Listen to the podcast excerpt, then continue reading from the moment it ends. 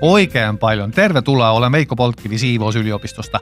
Tänään puhutaan siitä, rikoit jotain asiakkaalla ja nyt asiakas haluaa sinulta vahingon korvausta. Mitä tehdä tällaisessa tilanteessa? Miten, eh, miten sä voit käsitellä niin kuin nämä vahingon korvaukset asiakkaalle? Minulla tapahtui kerran näin, että työntekijä oli kotisiivoamassa ja hänellä oli työn kuvaus sellainen, että piti silittää niin kuin vaatteita ja hän ei löytänyt mistään silittyslauta. Ajattele, silittyslauta ei ole missään. No mitä hän sitten teki?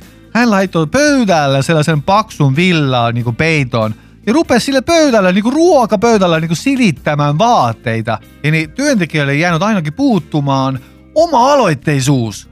Ja hupsis, mitä tapahtui sen jälkeen, kun hän oli lopettanut sen työn, saanut valmiiksi. Se pöytä, valkoinen, hieno, niin kuin kiiltävä pöytä, se oli ihan totta kuumalle silitysrautalla niin kuin rikottu. Ihan täysin rikottu. Vähän, vähintään niin kuin tonnin arvoinen pöytä. Jumalauta. No mitä? Ja sitten se, se pöytä näytti, niin kuin, tai niin kuin se siivoja soitti minulle ja kertoi, mitä oli tapahtunut. Ja, ja mulla oli niin kuin silleen, että jumalauta, siellä pöydällä niin kuin oli moottoripyörällä niin kuin ajettu. Huh. Okei, okay, mutta mitä tehdä tällaisessa tilanteessa? Kello oli iltapäivällä puoli kuusi ja mä tiesin, että asiakkaat on ihan kohti tulossa töissä ja kotiin. No mitä mä teen? Mä soitin samaan tien sillä asiakkaalle, sanoin, että hei, meillä tapahtuu vahinko. Työntekijä ei löytänyt mistään silityslauta ja hän oli siellä pöydälle, niin pöydälle laittanut jonkinlaisen niin kuin, niin kuin peiton ja rupenut silittämään ja sitten se pöytä oli ihan rikottu. Että apua, mitä me tehdään? Että et, vahinko on nyt tapahtunut. Tiedätkö, mitä asiakas sanoi? Asiakas sanoi näin, että että ei ole mitään hätää, että ne on niinku muuttamassa ja jopa tapauksessa ne haluaa ostaa uuden pöydän. Et ei ole, se, se pöytä minä jopa tapauksessa roskiin, että ei ole mitään hätää.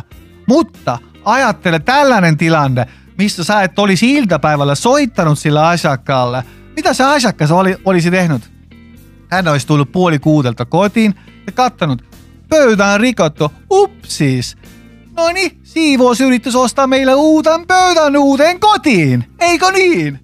Näin se olisi varmasti tapahtunut, ellei mä, olisi, mä en olisi soittanut sillä asiakkaalle ja sanonut saman tien, mikä on ongelma.